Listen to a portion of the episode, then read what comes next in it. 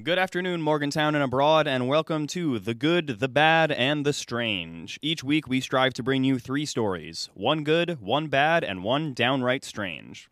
For the good this week, Huntington City Council supports local union.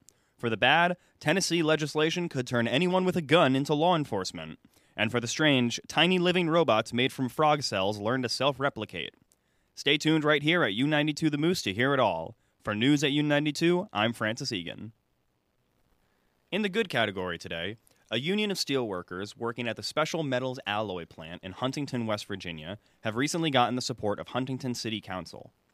On October 1st, over 450 United Steelworkers walked out of the factory in protest of unsafe working conditions, lack of health care, and length of temporary jobs. United Steelworkers Local 40 chairman Greg Elkins said, quote, over the course of negotiations, we've made small moves on their raises and stuff, but as far as healthcare, we're going backwards. End quote.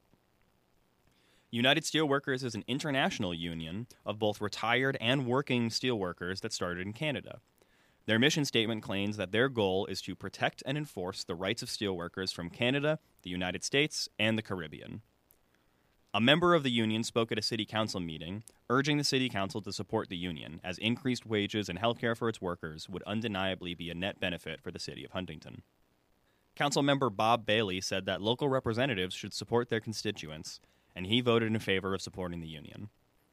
The city council passed a resolution that urged Special Metals to come to the negotiating table with the union.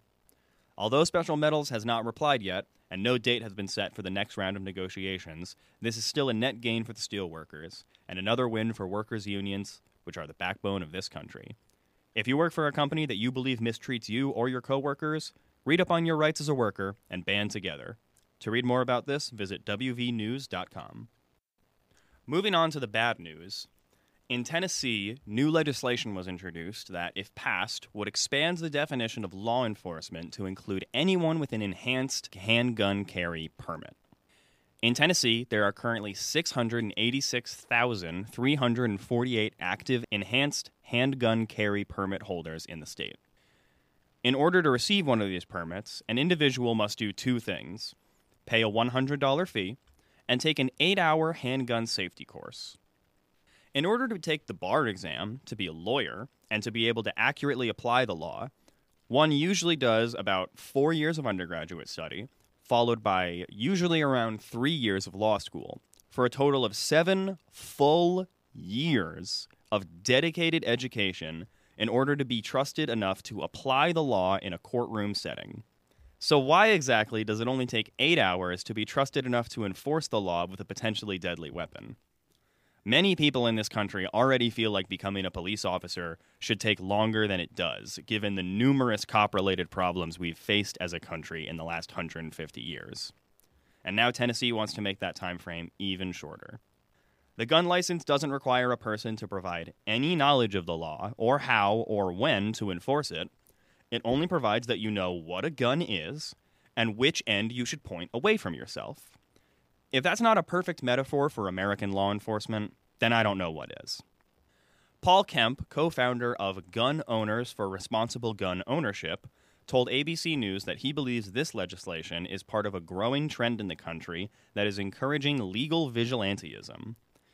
Kemp went on to say, quote, I would find it difficult for law enforcement to distinguish between a civilian with an enhanced gun permit and a perpetrator or person that they want to subdue. End quote.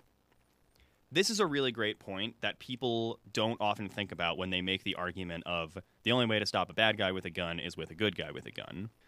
If there's an active shooter event in a public setting and the so called good guy takes his gun out, other good guys are going to see a person with their gun out and drawn and they're going to assume it's the active shooter.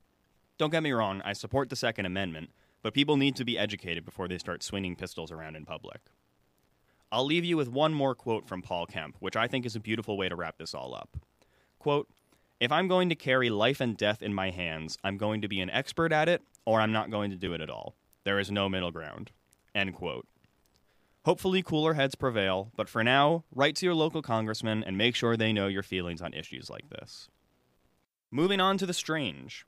In March of 2021, scientists created the xenobots by taking skin cells from the embryo of a frog and putting them in a petri dish to see what they would do. Under certain lab conditions, the cells began to organize themselves into balls and clusters and swim around. Experimentation revealed that the balls, which scientists named xenobots, were capable of a myriad of different tasks. They could solve mazes, move through tubes, and sweep particles of iron oxide into piles. The bots are even able to zipper themselves back together when they get injured by pulling the cells back together in the right shape. Apparently, they can live for about 10 days without food and can live even longer when fed sugar, although they don't get any bigger, apparently. Scientists are unsure what purpose these xenobots could serve in society, if any. Biology researcher Douglas Blackiston remarked that although the xenobots are made entirely out of frog cells, they look and act nothing like real frogs. Thanks, Douglas. That's going to do it for us here today. Be sure to tune in again next week for the next installment of The Good, the Bad, and the Strange. I've been your host, Francis Egan. Stay tuned right here at U92 The Moose for more news and more great music.